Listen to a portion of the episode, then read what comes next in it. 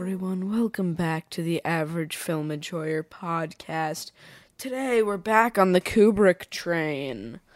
Um, today we're going to be talking about Kubrick and war. Um, now there's multiple directions I can go with this, but I was going to talk about Full Metal Jacket primarily. Um, but there's other Kubrick war movies. You also have Paths of Glory. Um now Paths of Glory is amazing. Uh and one more gets tacked onto the back of that train. I believe Fear and Desire. Um so here's the thing. For those of you that have even seen Fear and Desire, you know that doesn't have much to do with war because that movie sucks.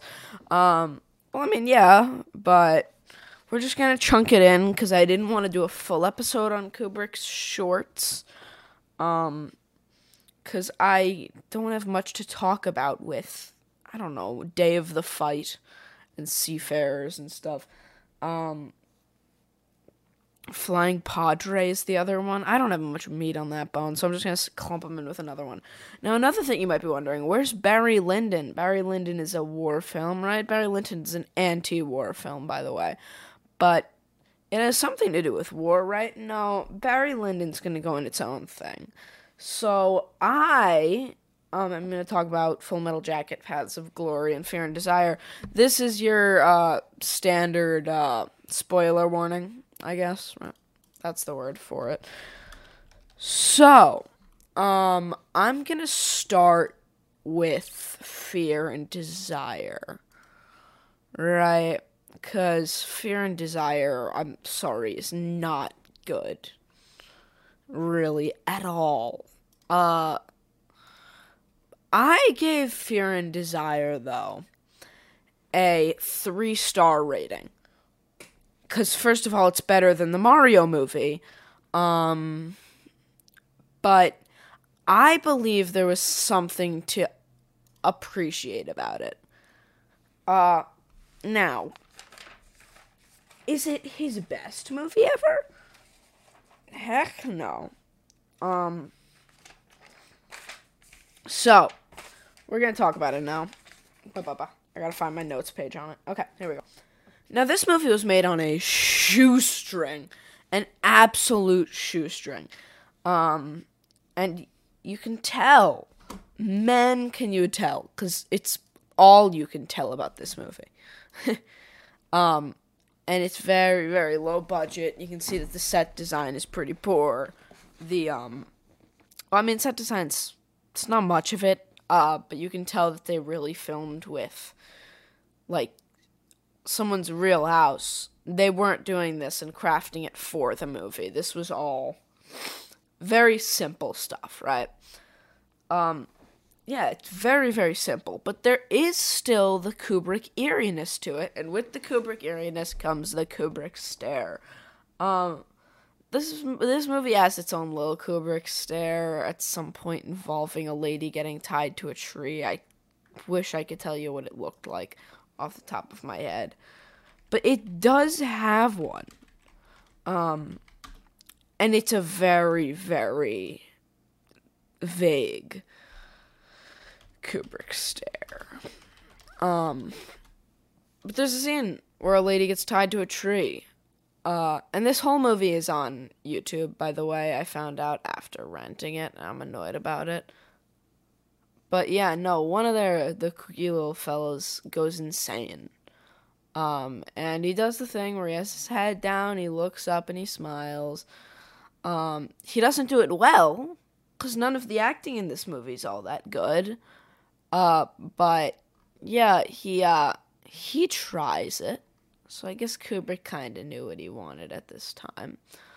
Um, but uh it does still have an eeriness to it that I respect. Because on a shoestring budget, it did have like a level of uncomfortableness. You know? Um. Now, another thing I want to mention about your shoestring budget I don't know if it was the fact that I tried to watch a version that was semi restored, parts of this movie have slight color aspects to them, but the rest of it's in black and white. Now, being that this movie came out in 1950 something, 53? Yeah. 1953. Uh and yeah, no, it's like kind of black and white, but you can see a little bit of color peep through and it's like weird and kind of problematic looking because it ruins the immersiveness of the movie. But that's besides the point, right? Now, I want to read you the description. After their airplane crashes behind enemy lines, four soldiers must survive and try to find a way back to their battalion. However, when they come across a local peasant girl, the horrors of the war quickly become apparent. If you asked me what the movie was about, you could give me the remainder of my lifetime to guess. And that's the last thing I would have guessed. Oh, and it gets even worse. Their tagline Trapped, four desperate men. And you could get that out of the movie. And a strange half animal girl. I want to preface that this girl is in the movie for, I don't know, 10 minutes. Which I guess is a sixth of the movie. Right? But it's still undeniably impossible to figure that out because the half animal doesn't come out anywhere. Um, there's a lot of weird unfinished plot holes because I mean, in an hour, you're not getting a lot done.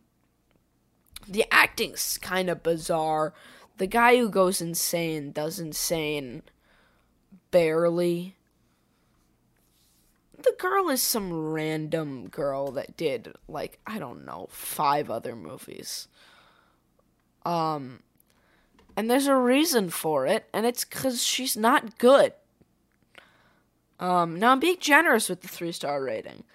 Um, now this movie's not amazing, but it's not horrific by any means, and it has the insanity factor that you look for in a Kubrick movie.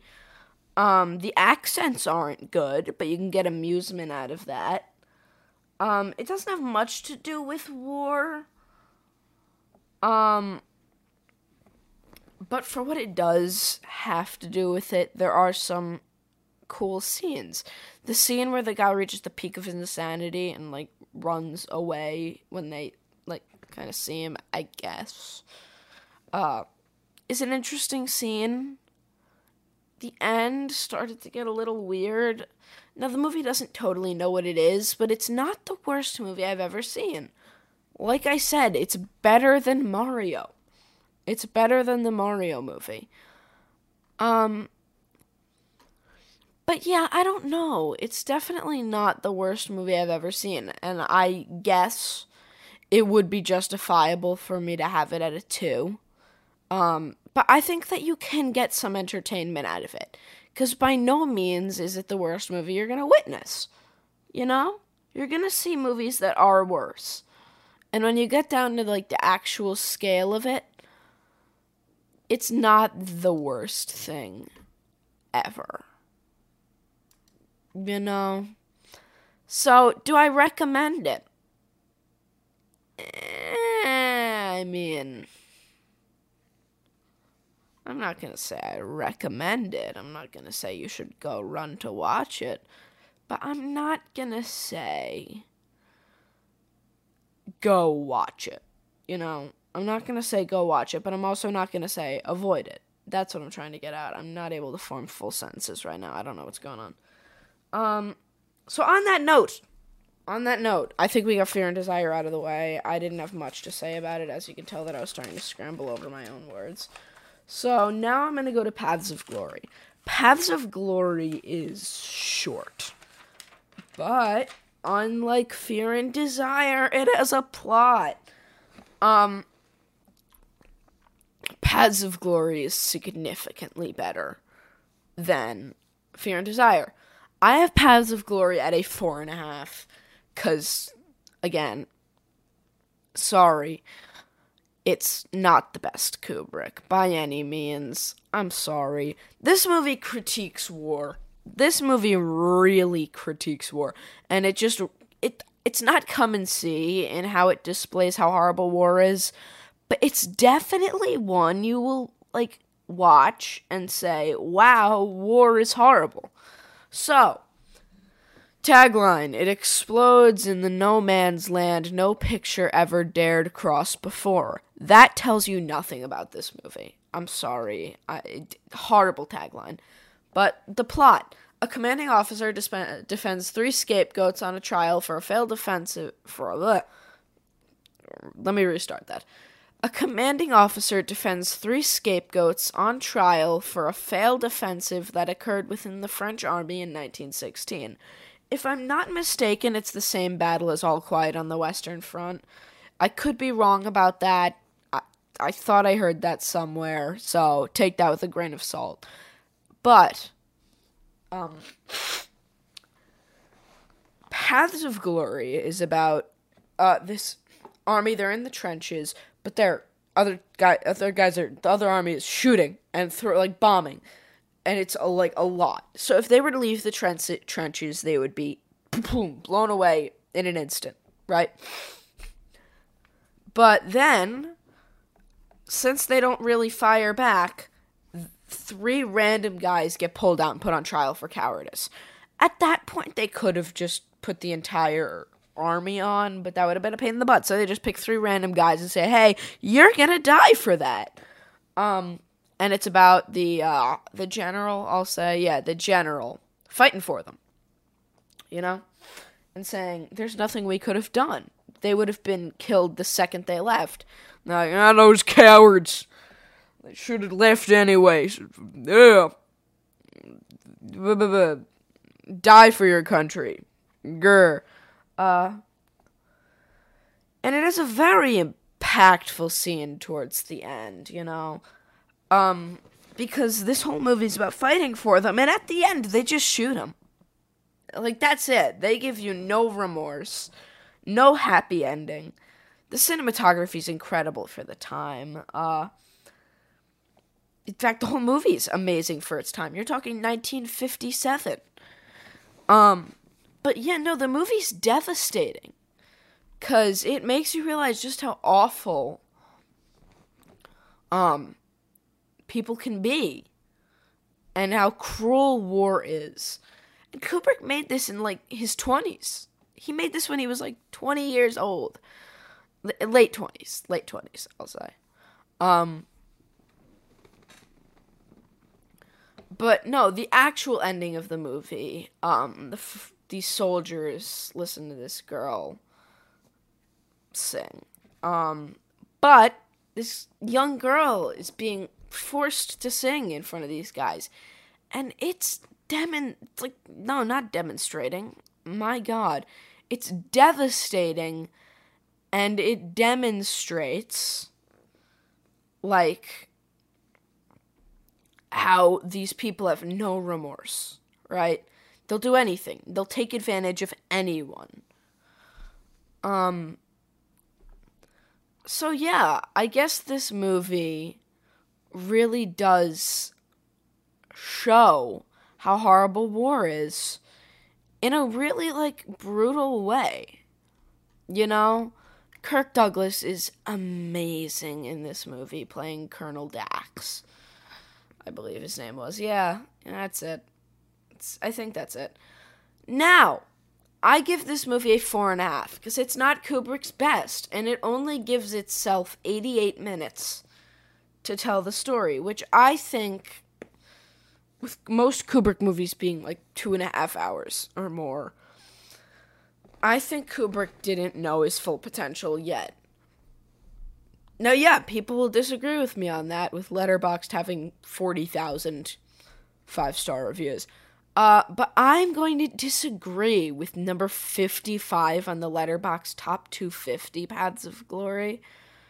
Because, I mean, it's good, but geez, 55. Because if you look at the Letterboxd top 250, okay, I'm getting off track here, but I'm going to keep going. Come and See is number one. Come and See is the definitive anti war film. Come and See is a masterpiece that I'll get into another episode. What else do you have above? Um, above it.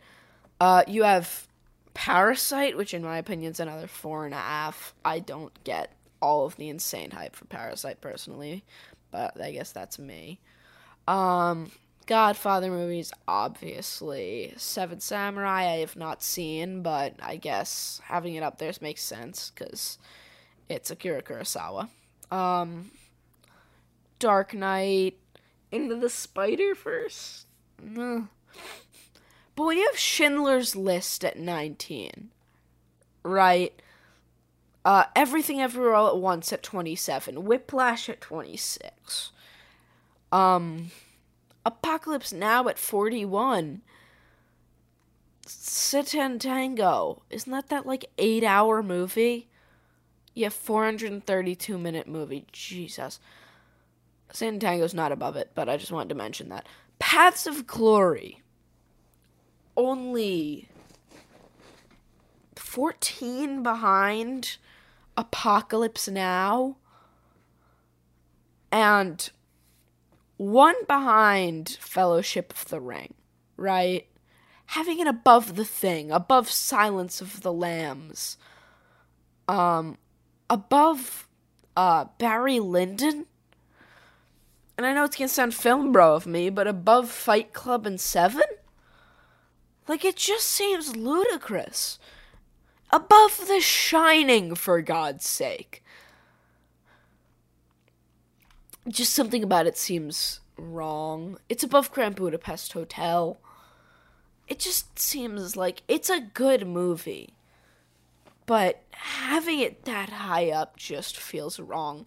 Now, people will disagree with me on that. There are people that absolutely adore this movie. Like a review here by Maria says can Letterboxd release the option to give six stars already? So clearly people disagree with me.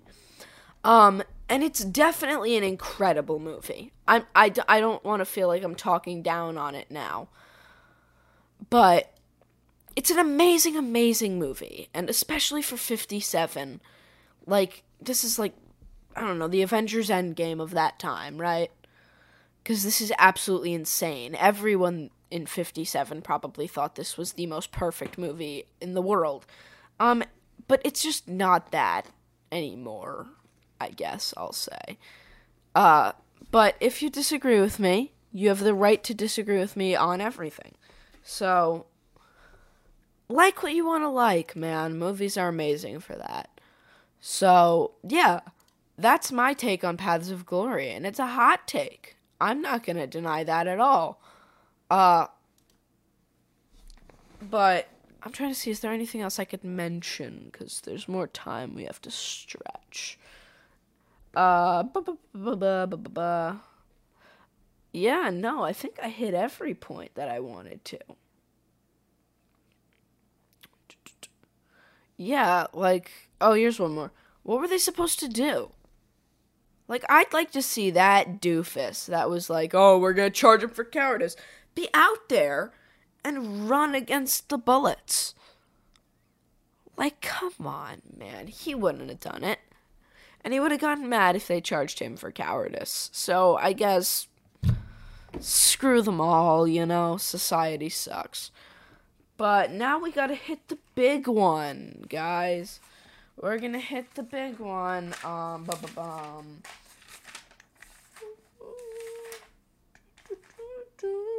Okay, we're hitting Full Metal Jacket now, guys. Um,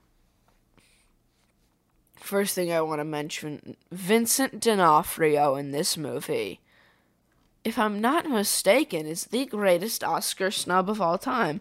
1988 Oscars. 1988 Oscars nominations. The 1988 Oscars yeah. 60th Academy Awards. A few by category. Actor in a leading role. Vincent D'Onofrio was not even nominated. Supporting role. Well, he wouldn't be in the leading role. Supporting role. Yeah, no, nothing. Um Oh, there are some good movies here though. But I don't think it was nominated for anything.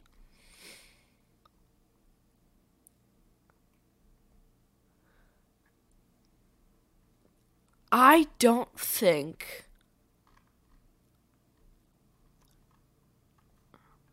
I don't think Full Metal Jacket was nominated for anything. Not editing. Not foreign, it wouldn't be. Not music. Well, I mean, you got Dirty Dancing that year, right? So I guess that's taken music. Mannequin? but yeah, no. Da-da-da. War movies usually get nominated for sound. It didn't. Full Metal Jacket was for screenplay. Is that it? Just for screenplay.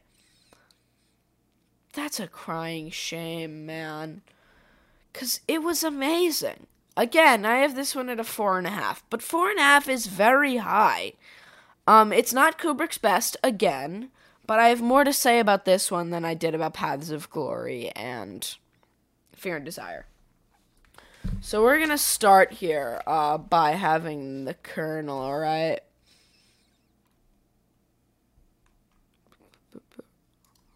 R. Lee Ermey is our uh, sergeant. Right, and he's the drill instructor. And he was a real drill instructor who was hired to be like a AT guy on set. And they said, "Hey, will you do this?" And he said, "Yeah, sure." Now Vincent D'Onofrio in this movie is absolutely incredible. Beginning to end, an absolute blowaway performance what he does. But R. Lee um, delivers some really funny lines. Uh, but one I want to touch on here um, is one that would get him really canceled today. Um, this one black soldier, and he said, and he says like, "Hey, will we be getting fat or something along those lines?" Um, and R. Lee says, "We don't have uh, fried chicken and watermelon." Um, that's really disgusting. Um, now I get that it was a different time, but still, man, that's like. Mm. So yeah, no, I hereby cancel uh, Sergeant Hartman. That's my cancel sound effect. Oh, sorry if I just broke your eardrums with that one. So yeah, no, he's canceled. Um, more lines here. Modern art masterpiece line. Uh, you're so ugly, you could be a modern art masterpiece. That one's quotable. That one's quotable. Um, but Vincent D'Onofrio plays Private Pyle, uh, and I think his name is Lawrence. It's someone's name is Lawrence. He says, "Lawrence of what? Of Arabia?" S tier line. um, one more thing I want to touch on here. Filming this movie must have been more like boot camp than they display. Like Kubrick doing a war movie. God knows how much of a nightmare that was to film. Um, cinematography is incredible. Um, all the background characters are working, which is a nightmare to film, I imagine. Because not only are you paying attention to making sure that the people on like focus are doing what they have to be doing, the guys in the back have to be doing like stuff correctly. Do you know how hard that is to get everyone to do the right thing the whole time? Plus, Kubrick wants to do many, many takes. Right? He holds the world record for the most takes for one scene he probably pushed them to their limits. This one scene involving a war face. I don't remember the exact placement of it, but that scene was really funny, and they have to do a war face, and they're like screaming. Um, I don't know. That just stuck out to me. Uh, Vincent D'Onofrio is incredible. I just want to touch that again because he's amazing. So is Matthew Modine.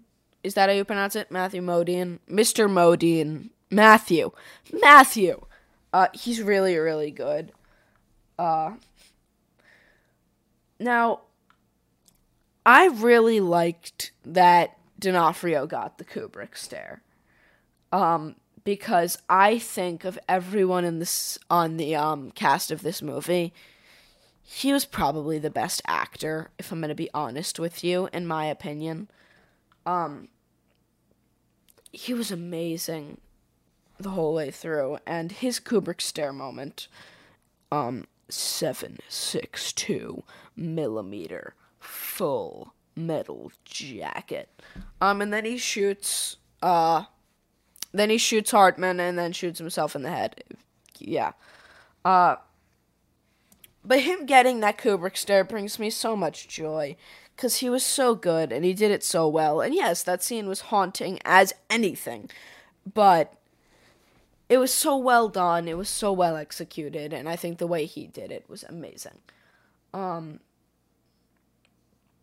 but then after that, and I'll, I'll touch. I'll go. I'm gonna rewind a little bit. The reason that he goes insane is because uh, Hartman's torturing him. You know, like he's being really intense on him.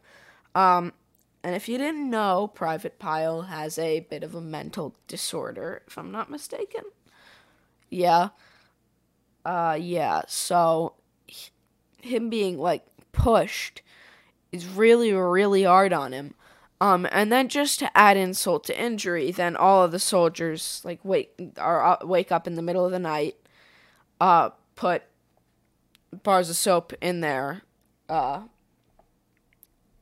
pillowcase, um, and then they walk over and they beat him up with it, and they like hold him down, and he's crying, and it's a really, really devastating scene to watch. You know, it's really hard to watch. It's really sad. Um, and I'm not gonna be the idiot that lies. I cried in that scene. Sue me.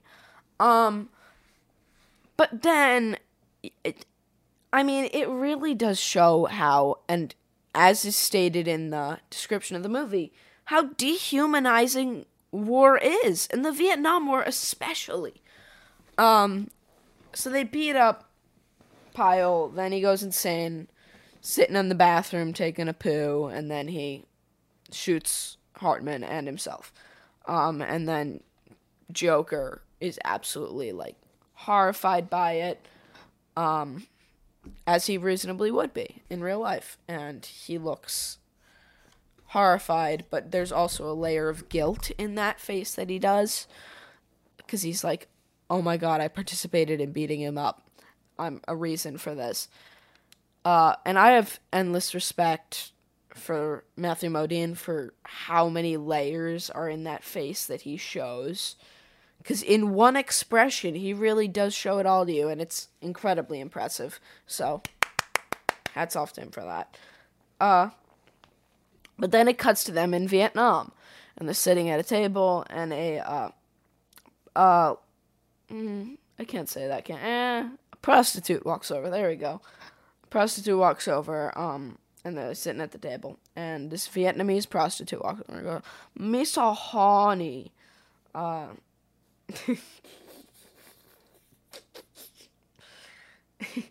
uh, uh, and she goes on for a minute, but that scene's incredibly iconic, so I couldn't not mention it. Yeah, I do anything, and they're like, anything, anything and I don't want to get like in trouble for doing the accent, so I'm gonna stop now. Uh, and they refer to the Viet Cong as Charlie. I don't know, just something they did in the movie that I thought I'd write down. Uh, and every shot in this movie is incredibly busy. Like every scene and every like frame of the movie has so much going on and it's one of the things I love about Kubrick because if he wants something, he'll get it done. Um, and he wanted this movie to be fully layered, and he did it masterfully.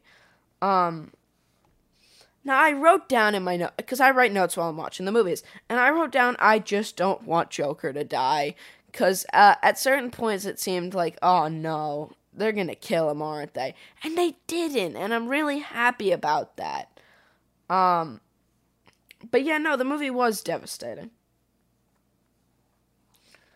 Uh, but at some point they're like in a camp all together, right? And then they lift up like a blanket and there's just a dead Vietnamese guy laying there.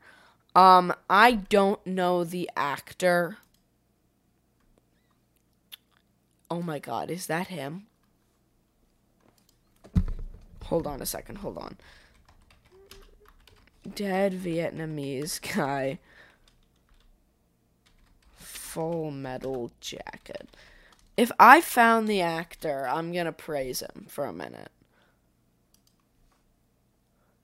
Duc Hu I am so gonna butcher that name. D U C space H U space T A. Duc Hu Ta. yeah. He plays dead NVA. Man looked dead. That guy looked so dead in that shot. It was so impressive. Because he looked incredibly dead. Like, he looked very, very dead. Um. So, yeah, no. Respect to him for that.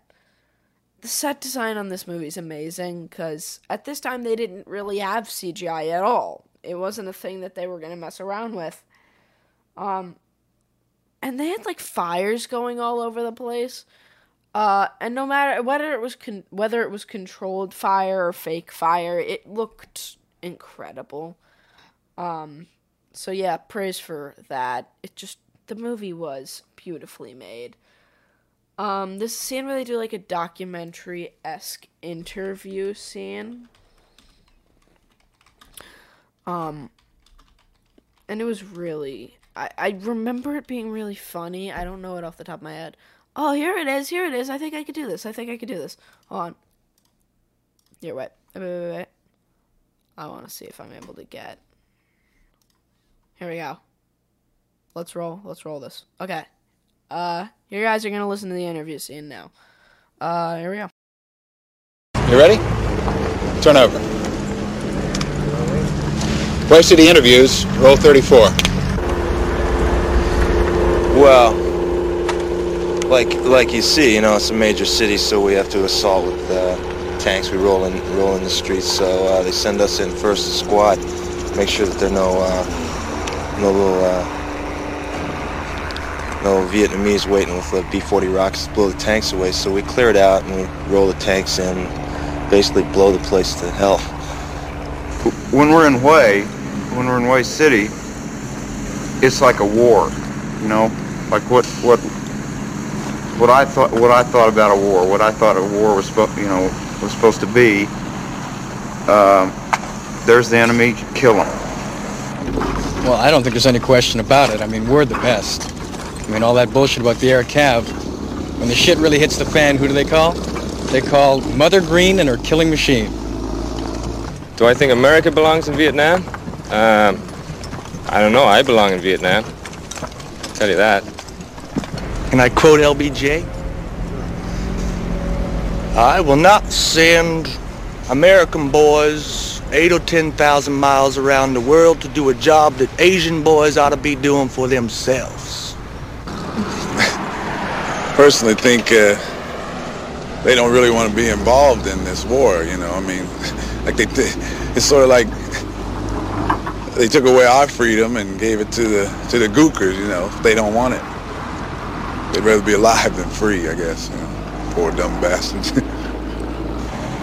well, the ones I'm I'm fighting at are some pretty pretty bad boys. I'm not real uh, I'm not real keen on some of these fellows that are supposedly on our side. I keep meeting them coming the other way. Yeah. I mean, we're getting killed for these people and they don't even appreciate it. They think it's a big joke. Well, if you ask me, uh, we're shooting the wrong gooks. Well, it depends on the situation. I mean, I'm, I'm here to take combat photos. But if the shit gets too thick, I mean, I'll go to the rifle. What do I think about America's involvement in the war? Well, I think we should win. I hate Vietnam. There's not one horse in this whole country. They don't have one horse in Vietnam. There's something basically wrong with that. Well, if they send us more guys, maybe, and bomb the bomb the hell out of the north, they might uh, they might give up. I wanted to see exotic Vietnam, the jewel of Southeast Asia. I, uh, I wanted to meet interesting and stimulating people of an ancient culture and kill them. I wanted to be the first kid on my block to get a confirmed kill. There you go. There's some there there's some comedy lines, comedic lines in the movie. Oh, did my microphone just cut out? I think it did. So yeah, no, there's some comedic lines in the movie. Um, and there's something you got to appreciate about that. The writing is amazing. Um, but there's one scene with uh where they're throwing smoke and they keep shooting this guy, and it's a really, really hard scene to watch. But now I'm gonna get to uh, one of the final shots of the movie, where they get in and they find the person that kept shooting their guy that shot him like I don't know five, six times. Um, and they go in and they find her because it's a her. It's this short um Vietnamese woman. And then they like beat her up and put her on the floor without killing her. Um, and then they start having like a conversation about like what they're gonna do in that situation. But in the back of that conversation, you can just hear, "Shoot me, shoot me, shoot me," and that voice is really, really difficult to listen to because it's really devastating. And I get that they weren't uh, what they were doing was not right at all. What no one was doing was right. Us going in there and killing everyone wasn't right, but them killing us wasn't right. So, regardless of the situation, it's bad, bad. There was no reason for the Vietnam War. But there's no reason for any war. War is an irrelevant thing. Is stupid. But her squirming around on the floor saying, shoot me, was really messed up. It's down the same vein of in Come and See. There's a scene where the girl walks, um, where uh, Glasha walks over to Fliora, uh, and she has like pipes in her mouth. Uh, I don't know what they're called. Uh, and she walks over with like death in her eyes, and that drops out of her mouth, and she's just standing there like absolutely traumatized by what had happened to her. And it's a very similar feeling of just this is so disturbing, I want to throw up. Um but God is it effective? So, I'm going to praise uh, here's my here's what I say. Fear and Desire I do not recommend unless you're trying 100% Kubrick's filmography. Um Paths of Glory I recommend because you might find it to be the best Kubrick. Um, but above Paths of Glory, I recommend Full Metal Jacket, sitting at a 93 out of 100, at a 4.5 stars. I say that Full Metal Jacket is, frankly, almost perfect. Uh, and it's really, really amazing. It's really, really amazing. Not five stars almost perfect, four and a half almost five star perfect. I think it is really, really great, and I recommend it endless- endlessly. So, what's the point here? Kubrick makes amazing movies. Nothing new to anyone. Um, Fear and Desire is almost laughably bad. That you can kind of get a kick out of it. Uh, Paths of Glory is really devastating, but very raw and truthful. And Full Metal Jacket is devastating with a layer of comedy, but it is probably my favorite of the group. Uh,